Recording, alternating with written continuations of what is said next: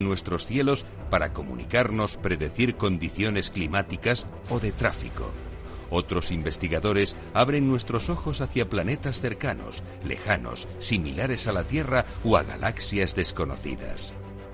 Nuestro viajero de la ciencia se pone la escafandra y el traje espacial. Estamos en el portal al espacio.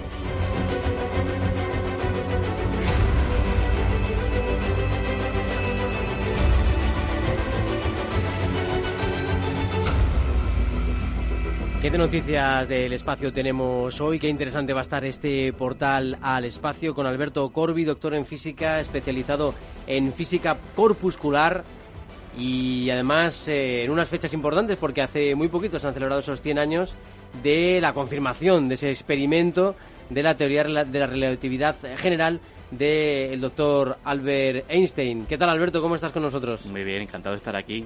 Yo, pero yo sí que soy el hijo pródigo que llego ya. pero bueno, me alegro mucho de tener a Sara a mi, a, a mi izquierda. Bueno, ya sabes, Alberto, que nosotros estamos encantados de que estés con nosotros y que esperamos siempre tu venida porque van ocurriendo cosas, se van quedando temas ahí y siempre decimos, oye, esto hay que preguntárselo a Alberto, esto hay que preguntárselo a Alberto. Cuando venga eh, le vamos a, torpedear con preguntas complicadas. Pero fíjate hoy, nada más empezar con los titulares, ya empezábamos fuerte una masa metálica enterrada en la Luna. Esto ha dado pie, evidentemente, a muchos comentarios. Pero bueno, ¿qué opinión tienes? Porque la verdad que la comunidad científica está debatiéndose un poco sobre el origen de esta masa, ¿no? Bueno, de esta noticia la verdad es que no sé mucho, eh, pero lo primero que he pensado al leerlo, si leemos la primera frase, lo primero que me viene a la cabeza es eh, 2001. Uno de en el espacio que descubren tener una masa metálica en la Luna. Extraña. Es lo primero, pero esto evidentemente es otra cosa y tendrá más que ver con un meteorito que está ahí en la cuenca de Aitken.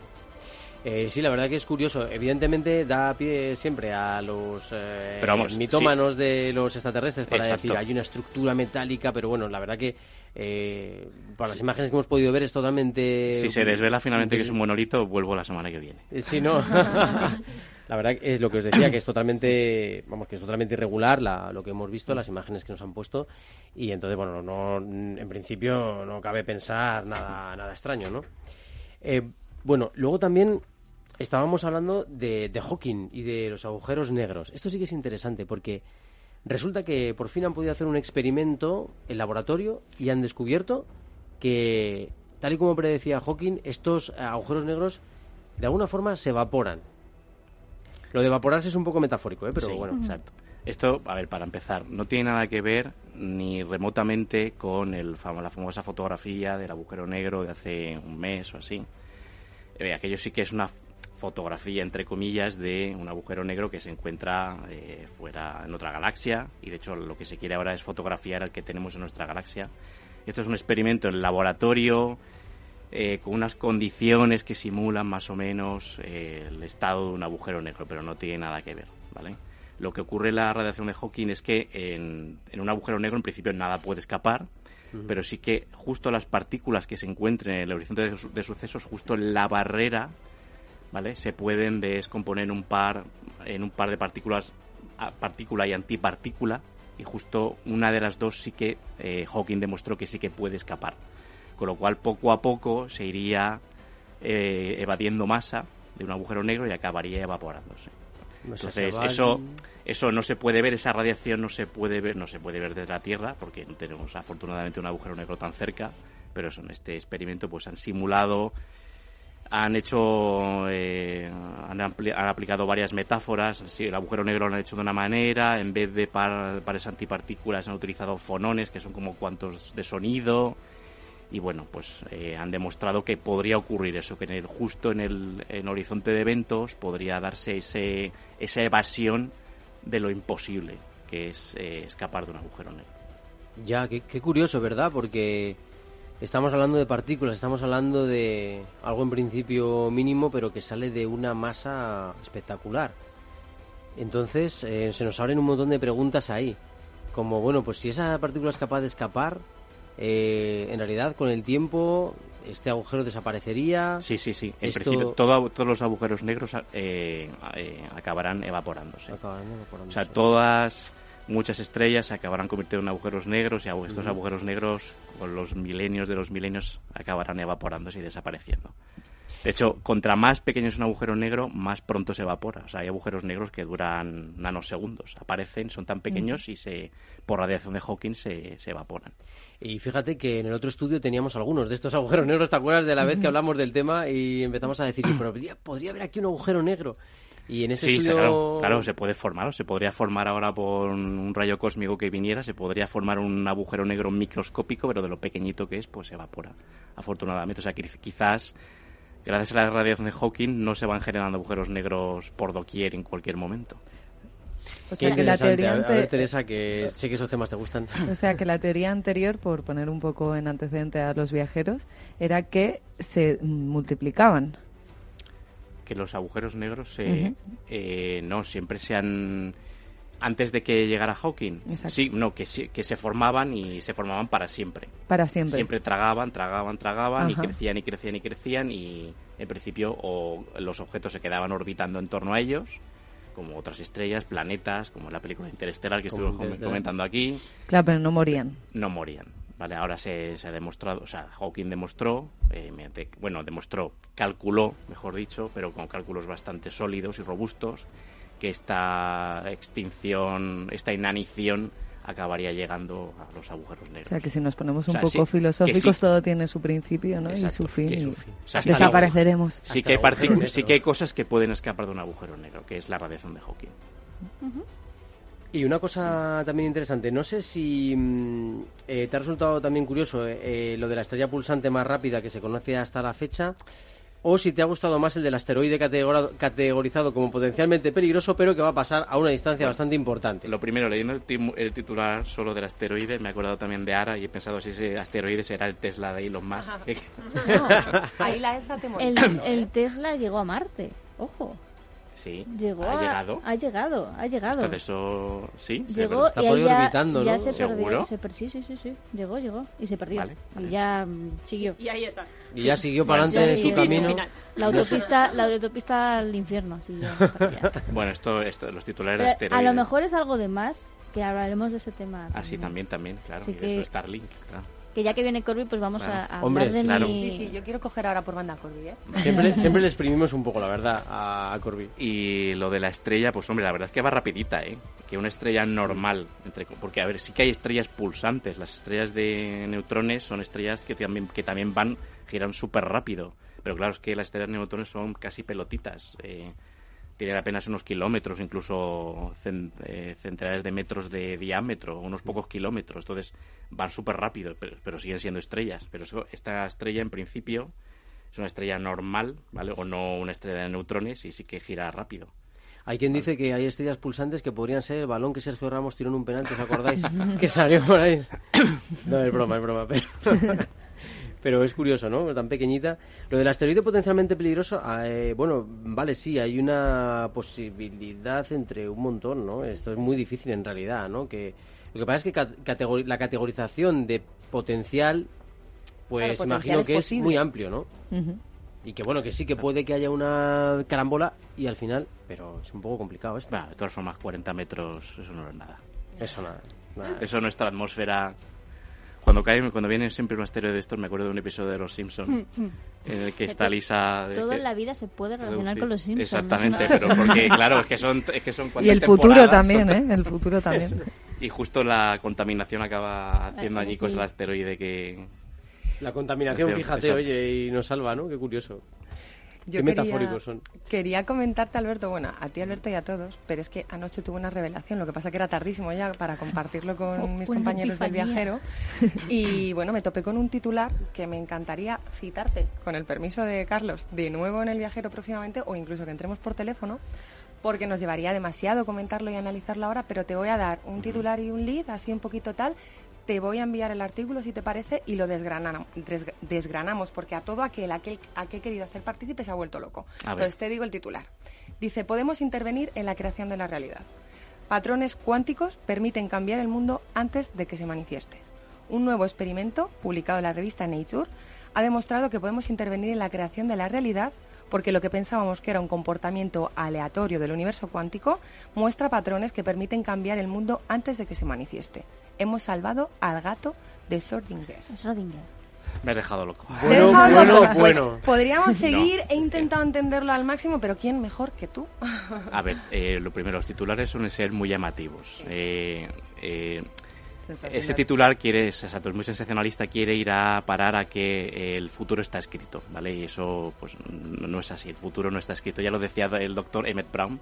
El futuro no está escrito, solo depende de, vosotros. Labraos uno que sea bueno, ¿eh? Por eso al futuro 3 no, eh, pero esos, esos titulares quieren ir ahí. Eh, que sí que lo que pasa es que en el mundo cuántico no existe el concepto de tiempo y sí que en las microescalas podemos jugar con eso, pero no tiene ninguna. El gato de Redinger eh, morirá o vivirá. no lo vamos a salvar. O sea, el experimento para poder reproducirlo vamos a contarlo brevemente y, no, no eh, del todo, sino mm. una vez eh, te leas todo esto y podamos comentarlo. Pero la idea es que meten en la caja, digamos, sustituyen al gato por un átomo, un átomo que desde fuera irradian con microondas para poder ver ese salto cuántico. Entonces, digamos que es ahí donde empiezan a. Sí, demuestran, demuestran que ocurriría lo del experimento de, con el gato. ¿no? Que pues existe ese salto cuántico que se puede predecir y que el comportamiento, una vez ocurre el salto cuántico. Sí, pero es que eso ya, exactamente, pero es que eso ya lo precede lo, predice, lo predice la mecánica cuántica, que nosotros podemos observar en la medida que colapsamos todas las posibles realidades a una, ¿vale? Pero es en un átomo,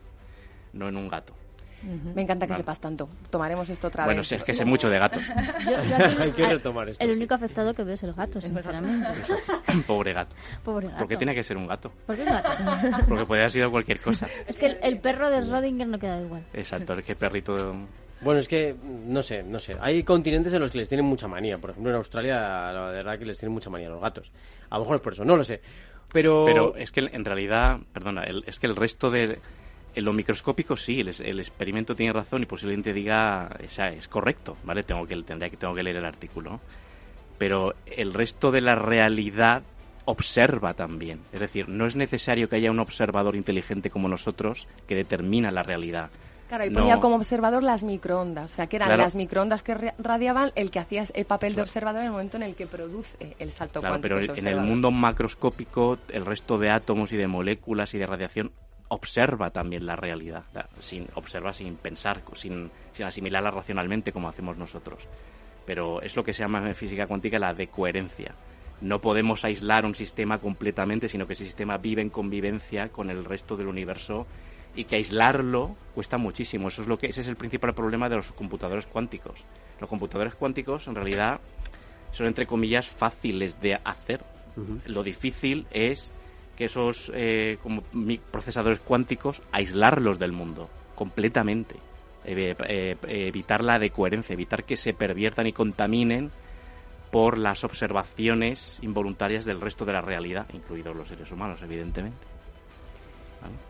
Wow, qué interesante. Siempre sacamos un montón pero de temas. Lo que tiene ese experimento es ¿eh? que es muy bonito. Sí, seguramente es un experimento muy bonito, bien hecho y eso, claro, por supuesto, eh, totalmente normal que se acabe publicado en Nature. Me recuerda un poco a una película de ciencia ficción. Era una serie, creo que además dirigía, eh, juraría que Steven Spielberg.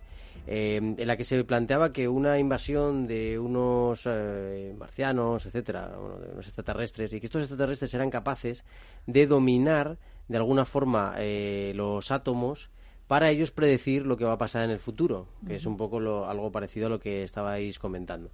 Eh, sin embargo, ya os digo que, bueno, mejor verla si os interesa, pero el final es un poco lamentable.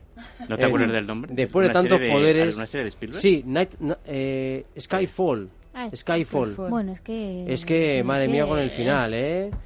Ah, qué, desastre.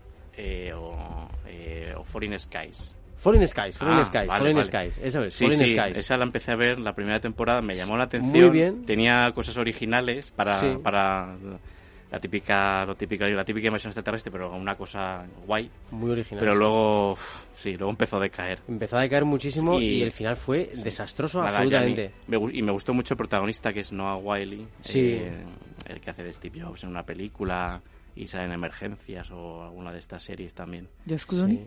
No, no. No, no, no, tan guapo. No tan guapo, pero muy buen actor. Y me gustó que él hace como papel como de profesor de historia y todo el enfrentamiento con los extraterrestres lo va lo asimila a campañas bélicas del pasado. Sí, con eh, Estados Unidos, etcétera. Bueno, y está bien, eso, eso también añade un toque, pero luego ya, uff. Sí, hay, un personaje interesante que es un es un otro extraterrestre que llega, que les ayuda, que les ayuda y tal, que es el personaje más interesante de toda la serie porque está peleado con el padre y tal. Eh, pero... Un extraterrestre pelea con el padre. Pelea con su padre, el pobre, ¿sabes? Y el padre además es un borde de tres pares de narices y este pobre hombre es una mansa Los problemas de familia existen en todo tipo de en todo tipo. Claro, fíjate, este que lo dejan tirado. Al pobre, sin casa, sin teléfono. Pero fíjate, vamos a hablar de algo más, más terrenal, más superficial, y, o sea, más superficial no, quiero decir, más de aquí, del terreno, más de la Tierra. Porque, fijaos, eh, Albert Einstein, la teoría general de la relatividad, que ahora mismo pues estamos todos, eh, la conocemos, todos estamos más o menos familiarizados con ella, aunque no es tan fácil entenderla, hoy os vamos a ayudar a entenderla un poquito mejor, porque tenemos varios cortes que luego, que luego pondremos, según va hablando Alberto, eh, pero hubo, hubo un momento en el que fue necesario. De hecho, Einstein hace un llamamiento en un artículo para que astrónomos de todo el mundo le ayuden a confirmar esa teoría emergente que estaba llamando la atención de la comunidad científica, pero no lo suficiente, eh, porque hasta que alguien lo confirmó, tardó eh, bastante tiempo.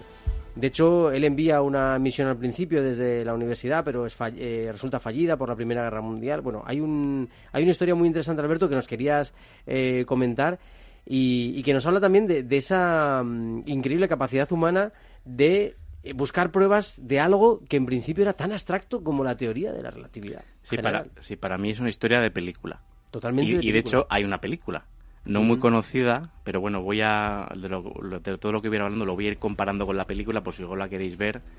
Es una película que creo que no llegó a España porque no está doblada al español. Se llama Einstein and Eddington o Eddington and Creo que es Einstein and Eddington, sí. Y esta verdad es que está muy bien, porque de verdad pone en solfa que eso, que la, vida de, estos, de, los dos personajes, el, más conocido que es Einstein y el, y el personaje de Arthur Eddington, que fue quien primero obtuvo las famosas placas fotográficas del eclipse que demostró la teoría de la general de relatividad, pues son historias que merecen la pena ser contadas por separado y, y en conjunto. Pero bueno, si quieres empezamos por la teoría de relatividad, rápido. pues sí, mira, eh, si quieres eh, empezamos justo por la teoría de la relatividad. Eh, cuéntanos un poquito en qué, claro, en qué se basa Einstein un poco para contar para contar esto. Bueno, lo primero, la teoría de la relatividad es, tiene un nombre muy rimbombante, pero en realidad no es más que una teoría de la gravitación 2.0. es decir, es una mejora de las teorías de Einstein perdón, de Newton, ¿de acuerdo? O sea, todos conocemos la formulita de Newton de que una masa atrae otra masa y que esa fuerza depende del radio, de la distancia al cuadrado. ¿No os acordáis? Inversamente proporcional y todo eso, ¿no? Pero para Newton, eh, Newton no entraba a explicar eh, por qué esto se daba, sino simplemente explicaba cómo funcionaba. Es decir, yo tengo dos masas, las separo tanto, la fuerza con la que se atraen va a ser tanto. Yo te digo el mecanismo, pero qué ocurre, qué está ocurriendo lo dejo a tu intuición. Además, lo decía así más o menos, más o menos con estas palabras, lo, lo decía en su principia matemática, ¿no?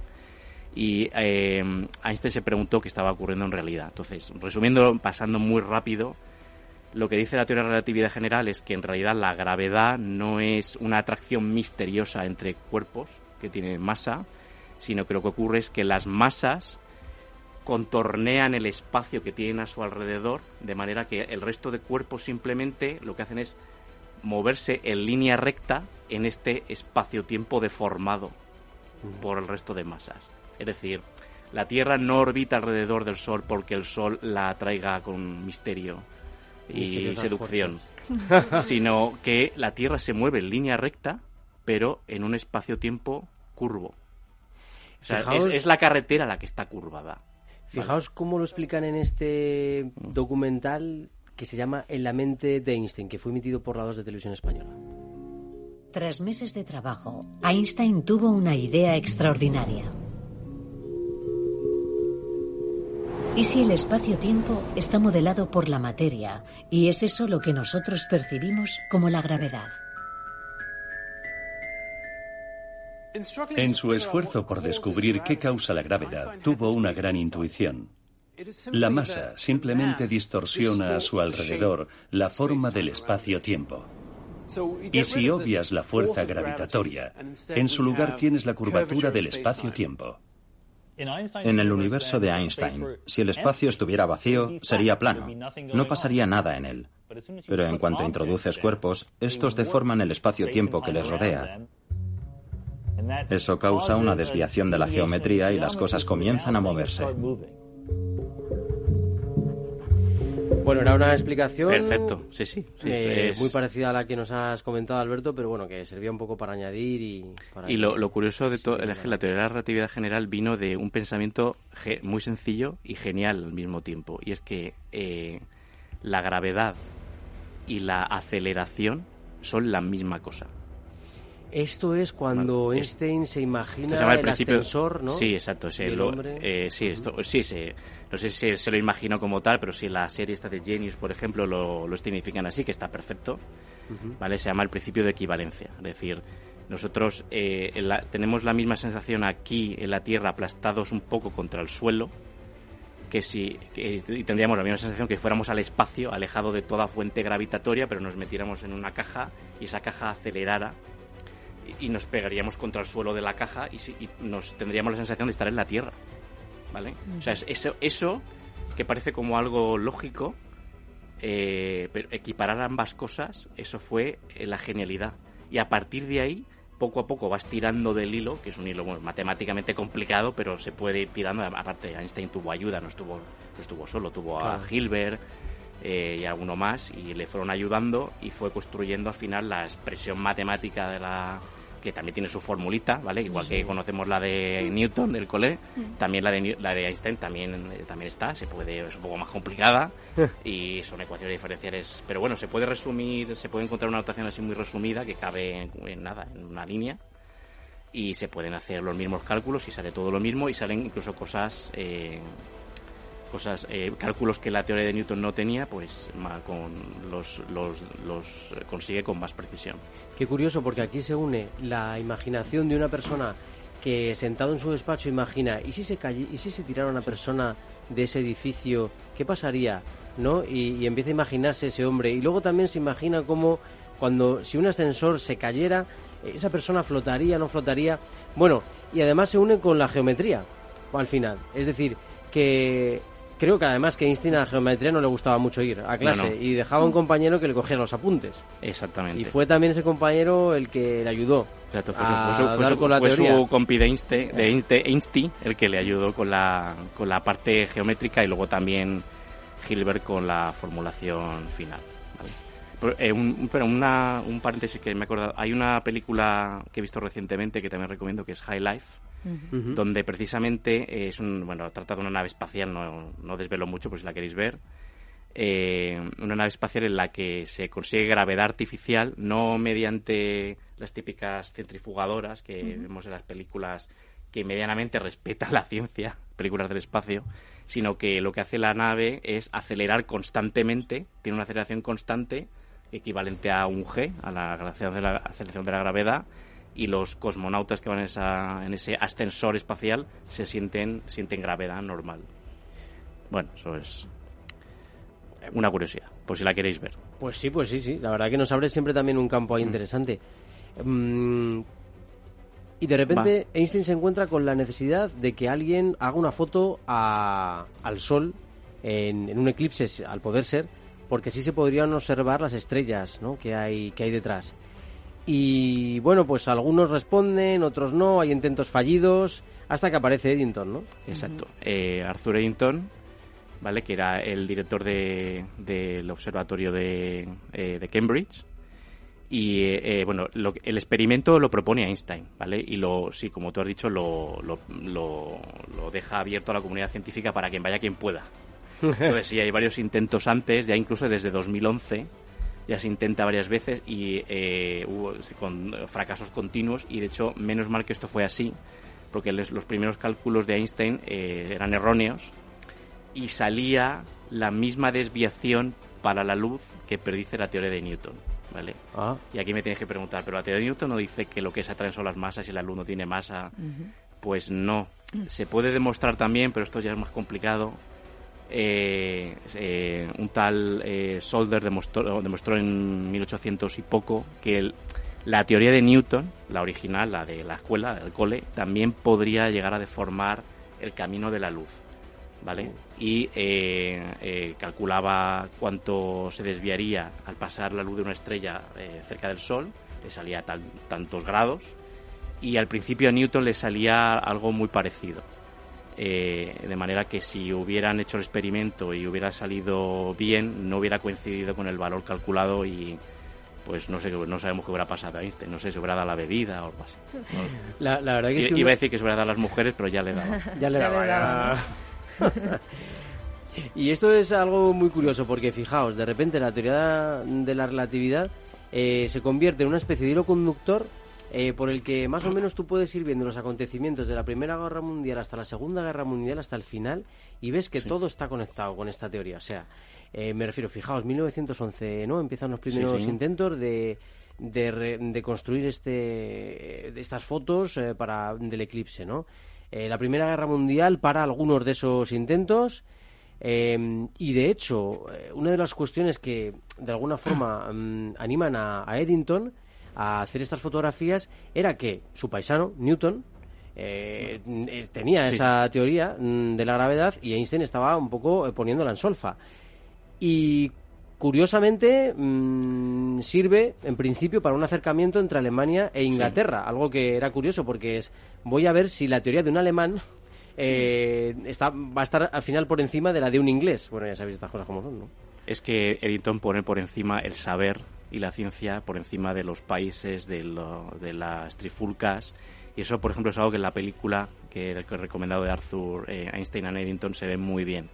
Se ve que en realidad la, eh, Einstein y Eddington eran dos pacifistas, ¿vale? Y que no solamente demostraron una teoría de cómo funciona la naturaleza, sino que eh, la, la, unieron a un acto de paz y a un acto de lucha por la paz. Eh, y le dieron ese, ese carácter, si me permitís, espiritual y humano que, que también debe tener. Y bueno, ¿cómo fue, cómo fue esa, esa expedición? Porque mira, te, voy a, os voy a poner un sonido que os va a llamar la atención. Porque en un documental del canal Historia sobre Einstein se explican las condiciones de esa expedición eh, de Eddington para lograr las fotografías del eclipse. Se va a África con un equipo bastante, bastante rústico para lo que tenemos actualmente para intentar confirmar la teoría de la relatividad. Y fijaos en qué condiciones. En mayo de 1919, tras diez semanas en el mar, Eddington y su ayudante desembarcan en las costas de Príncipe, una pequeña isla al oeste de África. La malaria es un gran problema. Hay serpientes venenosas. Tiene que abrirse camino en la selva. Pasaron un mes construyendo un telescopio en mitad de la selva. El día del eclipse amenazan lluvias. Eddington se derrumba. Una desilusión monumental. Pero entonces, sorprendentemente, un hueco entre las nubes. Ve la luna negra. Tuvieron que empezar a sacar las fotos allí mismo. Pusieron el artefacto en marcha. El espejo empieza a girar y entonces colocas una placa al final del telescopio. La placa graba la imagen y tiene que estar a la altura del telescopio. Todo ha de estar alineado correctamente. Sacas la placa fotográfica, metes una nueva placa, la vuelves a sacar, metes otra y así intentas conseguir el mayor número posible de fotos. Una carrera tremenda, pero hay que mantener la calma, la compostura. Existe la tendencia a dejarse puesta la tapa del objetivo, a obtener una exposición inadecuada, cometer un error fundamental que arruina tu carrera. Bueno, fijaos, ¿no? Qué difícil era en ese momento con los calores, con lo difícil que era también viajar a África. Ese, eclipse duró siete, unos siete minutos, yo creo que serían los siete minutos más frenéticos de sus vidas. Y también me, gustaría eh, reivindicar el papel del, ayudante, que lo dejan el ayudante. El ayudante era, se llamaba Edwin eh, Cottingham y era el como el, el currito del, del, del observatorio donde trabajaba Eddington era el que regalaba los telescopios, regalaba los relojes, era relojero, de hecho. Ah. Y era un, señor súper humilde y fíjate, le dice, ala, venga, coge un barco, vete 10 semanas hasta, hasta la isla del Príncipe, ponte ahí a montar un telescopio en mitad de aborígenes y ayuda a desvelar, a comprobar una de, los, eh, de las leyes del universo, ¿no? Y cronométrate ahí todas las fotos para que todo sí, esté sí, en trabajar, claro, son siete minutos a destajo, eh, sacar todas las placas posibles para que se vieran el mayor número de estrellas posibles y, eh, y luego se tenían que tomar esas, esas mismas exposiciones por la noche. Es decir, ya sin el sol, sin que el sol deformara su camino, ¿vale? Y comprobar si de verdad se había desviado lo que la teoría predecía o no, ¿vale? Aquí, el, en, aquí hay una pequeña diferencia con la película que os he comentado al final, o sea, al final no, no, hago ningún spoiler. al final es que se comprueba la teoría de la relatividad. Ten cuidado que ahora te hordas de, fans van, a, ir a por ti. Van a caer ahí. Porque, por favor, el final de, de Chernobyl. Exacto. Tengo unas ganas de verla. Han hablado muy bien la de recomiendo, Tenemos que hablar de energía nuclear, nucelar, y... energía nucelar y bueno, el, final es el final es distinto, no fue así. El, en el final de la película eh, finge, que Eddington llega al observatorio y allí se enfrenta con su jefe, que en realidad no era su jefe. O sea, en la película tiene que haber un malo. Claro. hay un malo general, que es la guerra, y a cada uno de los dos, a Einstein y a Eddington, le ponen también como su malo particular. En el caso de, de Einstein le ponen a Fritz Haber, que era un alemán nazi, bueno, no, no, perdón, no sé si era, no sé si pertenecía al, al, grupo nazi, pero bueno, sí que era un químico que también recibió el premio, el premio Nobel de Química por gases eh, letales, mm. ¿vale? usados, en guerra, entonces le ponen como ese como ese archienemigo, ¿no? Y a Eddington le ponen a, a, a, su jefe, que en realidad no lo era, que también es el que le, el que tiene dudas y el que no el que el, que considera que Einstein está eh, la teoría no es correcta que está ayudando a un alemán vale que qué desgracia y qué traición para su país no y el enfrentamiento que tiene Eddington es con, eh, con su jefe no y eso al final eh, al fin lo que hace es presentar como las placas como en público, ¿no? Y comprueban si de verdad hay diferencia entre las posiciones de las estrellas o no. Eso no ocurrió así, pero bueno, tiene, tiene que ser un final más cinematográfico, ¿no? Y el, me acuerdo que en la película Eddington le pregunta, eh, ¿está, tu, ¿está tu mente abierta? ¿no? Porque tú lo que quieres es cerrarte las teorías de Newton, eh, porque estás denostando estas teorías de este alemán, porque es el malo, es el con quien estamos en guerra, pero tu mente tiene que ir más allá de la guerra y de los países de las fronteras, lo que importa es la verdad, ¿no? Está tu mente abierta a la verdad. Pues, en ese sentido está muy bien la película. Yo quiero aprovechar, vamos a cambiar de tema. Eh, quiero aprovechar que está aquí Corby para hablar de mi personaje favorito. De Elon, Musk. bueno, bueno, madre mía. luego, luego volvemos, ¿eh? He otro tema, pero eh, quiero eh, brevemente, Starlink, ¿qué está pasando? Que ha dicho la sociedad científica, eh, astronómica, ha dicho que, que, le molesta mucho Starlink y que, que va a ser un problema para... Por lo que Elon me cuenta, personalmente. Lo que Elon nos ha contado, sí, sí. Lo que me contó anoche, no. Eh, Sí, es que quiere poner internet a todo el mundo. Que quiere llevar internet hasta el Sáhara. Porque, no, a Sáhara y a Marte. A todo también. no, no, no, esto es, esto es verdad. O sea, el, plan, el plan es que sea una especie de internet sistema solariano. Pero es posible. Sí, claro. Es, es posible. claro, con una... Y, y, yo creo que desde un punto de vista social... Que un vídeo en YouTube tardará en llegar. desde un punto de vista social y de conectividad es importante porque ahora tenemos el problema de, la, de las sociedades conectadas y el mundo rural desconectado, lo cual es algo interesante, pero esto genera un problema de contaminación. Contaminación lumínica. Lumínica y contaminación de todo tipo. O sea, vamos a tenerla orbitando alrededor de la Tierra. Contaminación lumínica sobre todo para los, astrónomos. A la gente normal bueno, salvo que seas... Salvo que algún satélite se te caiga en la cabeza. No, ya, ya bastante contaminación lumínica hay en las ciudades como para que te importe un puntito más o dos en el cielo, ¿no? Pero bueno, que... Pero sí, entiendo. Yo es que no soy, no soy astrónomo ni astrónomo aficionado, lamentablemente. Eh, envidio a la gente que siente pasión por la observación astronómica y entiendo que deben estar un poco J punto suspensivo. Sí, sí, han emitido un informe y ha dicho directamente el informe que, que Starlink les causa muchas molestias. Eh, eh, lo que creo que lo que les ha fastidiado es más las maneras, ¿no? Como de repente verse algo ahí y que no se haya dicho. Pero claro, eh, no sé, el cielo es de todos, ¿no? Sobre todo de los más. de momento. de momento. Hay algunos que tienen preferencia. Sí, sí, sí. Claro, el cielo es de los ricos. El primero que plantea un pues aparato en Marte se queda con Marte. no lo sé, sé, la verdad es que es un dilema importante, porque claro, bueno, eh, también depende de cómo quiera construir esta Internet global, ¿no? Si, eh, cuánto va a costar, eh, qué, qué, negocio quiere hacer con ello. Ah, bueno, claro, porque aquí hay negocio. Facebook también quería hacer lo mismo y ahora mismo no, está muy por la labor Y mucho antes, mucho, mucho antes que Facebook, me acuerdo yo, en los 90, Microsoft, cuando estaba la Unión Soviética descomponiéndose, se, se, se rumoreó que había comprado un montón de misiles rusos que en su momento iban a servir para enviar pepinazos a Estados Unidos para eh, poner satélites en órbita, pero eso no sé cómo quedó. No sé si algún satélite por encima de nuestras cabezas de Microsoft o qué. No sé cómo quedó aquello. Pero me acuerdo de ver imágenes de, eh, de, Bill Gates, que en aquel momento aún era el CEO, yendo allá a Moscú, con el frío, con el abrigo, como a negociar la compra de los misiles y no sé cómo quedó aquello. A mí me da la sensación de que muchas veces se lanzan estas noticias un poco como globos sonda pero en realidad, eh, bueno, no sé, las acciones eh, que se llevan a cabo, pues eh, luego no las estamos viendo tan rápidamente como en principio podríamos, habría pensar, ¿no? Como ha comentado ahora, los, los, los globos de Facebook iba...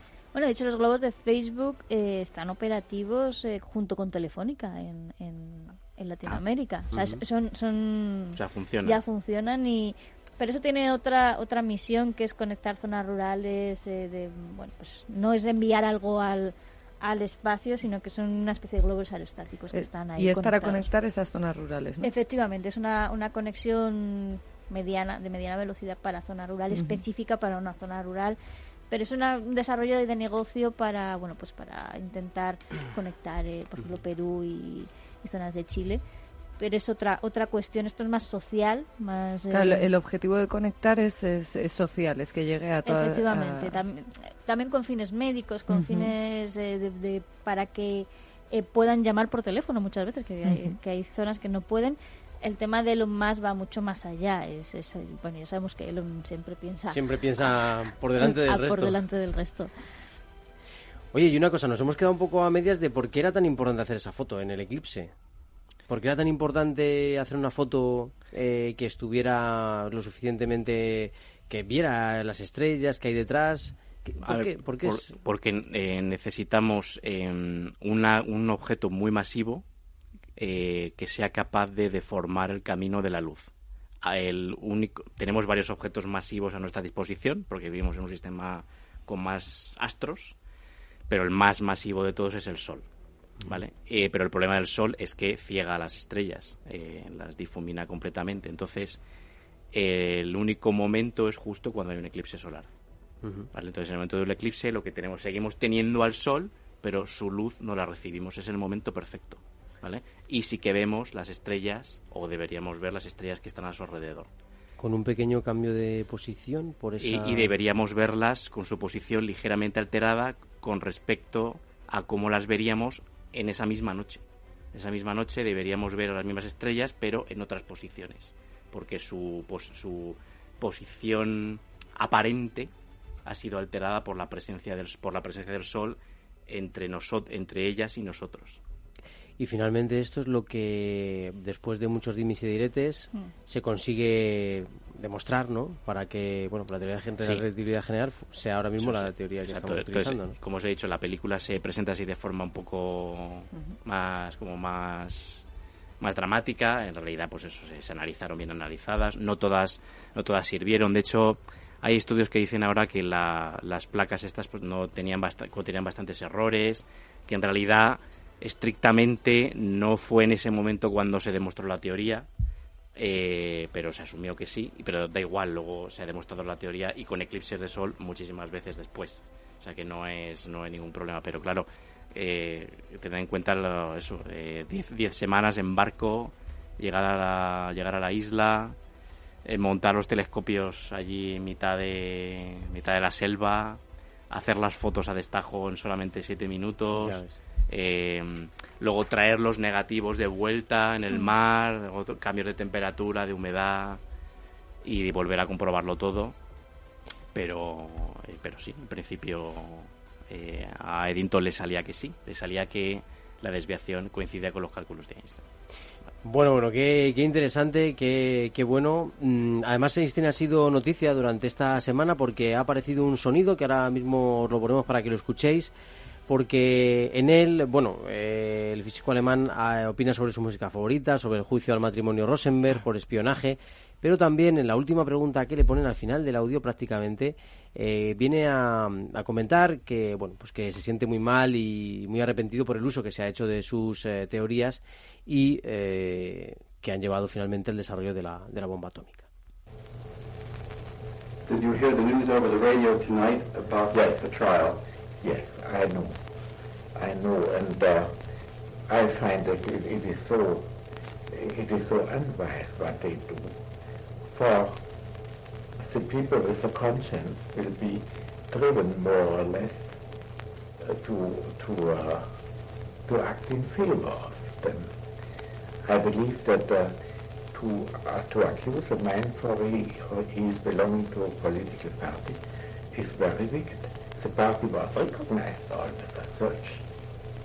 And uh, it is very artificial, the whole action. So I, I believe it was not only bad, but stupid too.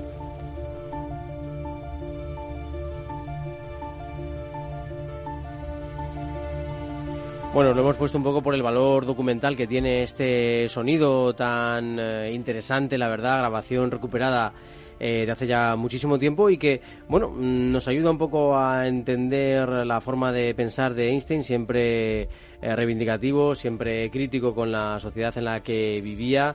bueno, nada más y nada menos que dos guerras mundiales a sus espaldas y una final en la que lamentablemente tuvo un papel que él no, no quería, ¿no? más por lo que descubrió que por otra que por otra cosa, ¿no? Porque él era un pacifista, como hemos estado comentando.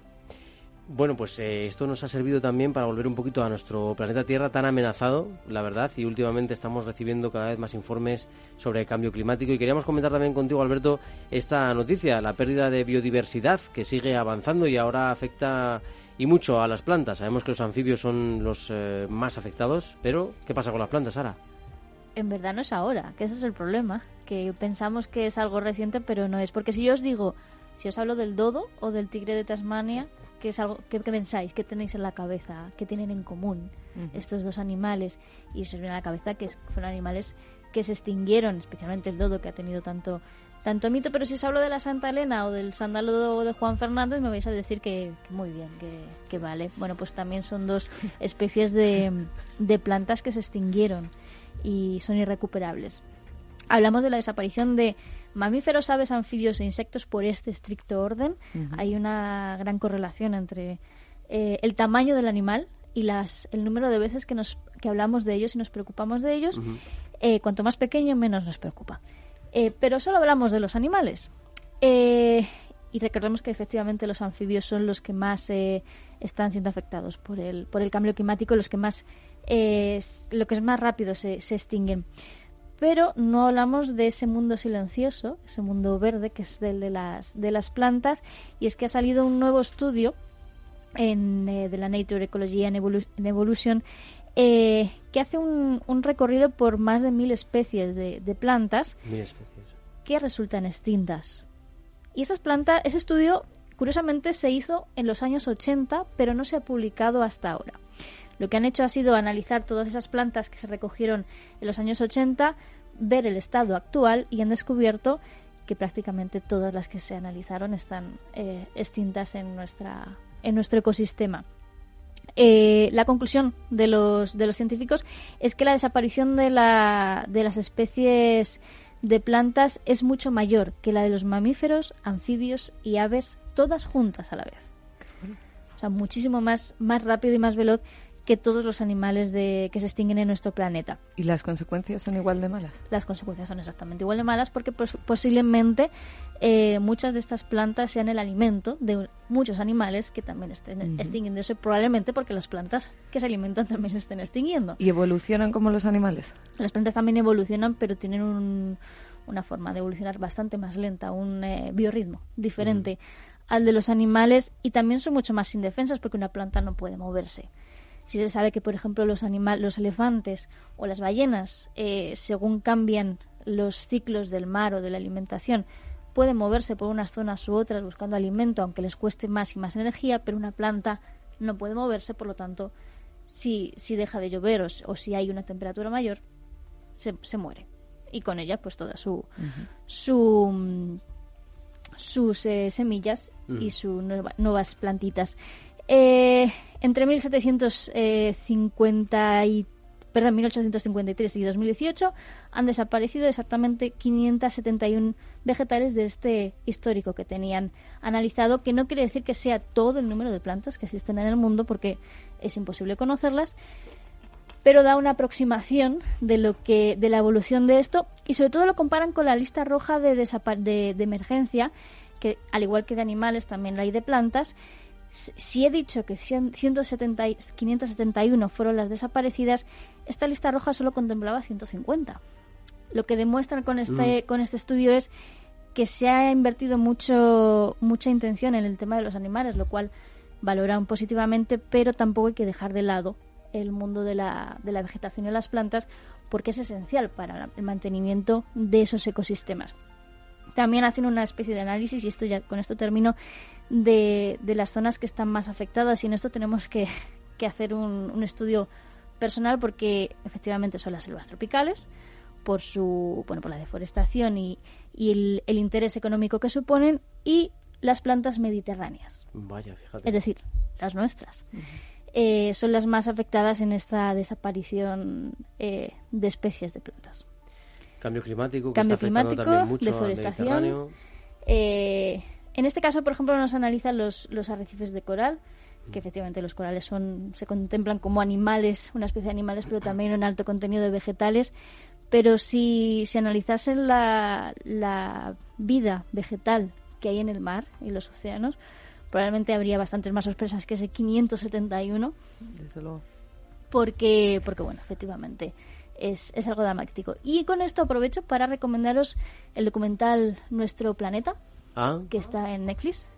Es eh, verdad, he oído hablar esta mucho de él. plataforma sí. Netflix es simplemente increíble, ya no solo por Cómo está grabado, ¿verdad? cómo está grabado, Es que es precioso, estéticamente es precioso, analiza varios ecosistemas, varios animales, y pero por lo que cuenta, que, que bueno, pues te hace... Yo, yo cuando lo veo se me queda un cuerpo horrible porque porque realmente te das cuenta de lo que estamos haciendo con, con nuestro planeta. Pues sí, estamos ahí Así que os lo recomiendo para que eh, ayudéis a salvar el mundo. Fijaos, he llegado a, a escuchar que de no estar el ser humano en la Tierra, mm, si no estuviéramos aquí, eh, el ritmo de desaparición de estas especies hubiera sido 500 veces inferior. Es decir, poniéndolo en, en otro, poniéndolo en activa, por decirlo así, unas 500 veces superiores el ritmo actual de desaparición de especies de plantas porque estamos nosotros aquí. Sí, somos un meteorito. Somos un desastre mm, para la biodiversidad en general. Eh, Pero bueno, te- pues te- tengo una pregunta. Eh, dos minutos. Eh, de- desaparecen esas semillas, pero podemos volver a plantar, cosa que no podemos hacer con los animales. Sí, pero si no hay plantas que generen semillas, es imposible volver a, a recuperarlas. Pero podemos guardar, claro. Podemos guardarla. Es uno de los objetivos de la reserva de las semillas de la Antártida, No, no. pero es imposible recuperar todas las que existen. La cosa es que, claro, se van extinguiendo especies y al final, pues es una pena, ¿no? Exacto, no ha dado tiempo a recogerlas, entonces no, no hay posibilidad. Es una pena, pero bueno, sí que es verdad que hay bancos de semillas por todo el mundo que están intentando precisamente conservar esa biodiversidad y que no se pierda todo, sobre todo algunas plantas medicinales que sirven para la alimentación, etcétera, que no se pierdan esas especies porque pueden ser importantes para, para todo. Nos tenemos que nos tenemos que ir, la verdad, que se nos ha pasado rapidísima la hora. Te invitamos Alberto a venir otro día también para que Encantadísimo. eh, bueno, pues pueda seguir compartiendo con nosotros opiniones. Y ya sabéis que nuestros contenidos los podéis seguir en Facebook si buscáis el viajero de la ciencia, en Twitter arroba viajerociencia, en capitalradio.es, en todas tus aplicaciones favoritas y nos puedes mandar audios de WhatsApp al teléfono 687 05 0600. Os esperamos en el próximo viaje. Ya sabéis que nos mueve muchísimo la curiosidad y por eso os traemos temas tan interesantes, invitados tan grandes como Alberto Corbi, nuestro físico de cabecera. Bueno, encantado también de haber tenido a todo el equipo, ¿eh? Así que os esperamos para el próximo día con todo nuestro ánimo y todo nuestro cariño, queridos oyentes.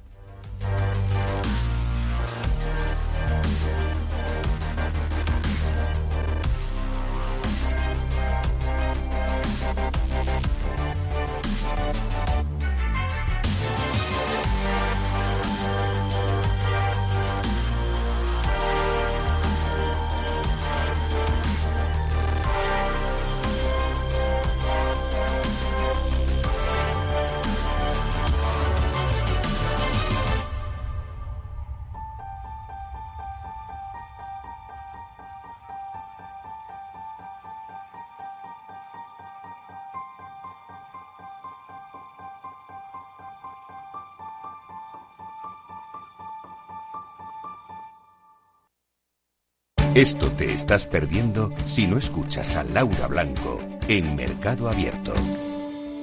Siempre he intentado distinguir entre los gestores que yo llamaba de Monopoly y los de no Monopoly. Los gestores de Monopoly son aquellos que pueden gestionar muy bien, pero no entienden que detrás del dinero hay personas, hay un esfuerzo, hay un ahorro y por tanto generalmente su tendencia al riesgo es diferente. Mercado Abierto con Laura Blanco.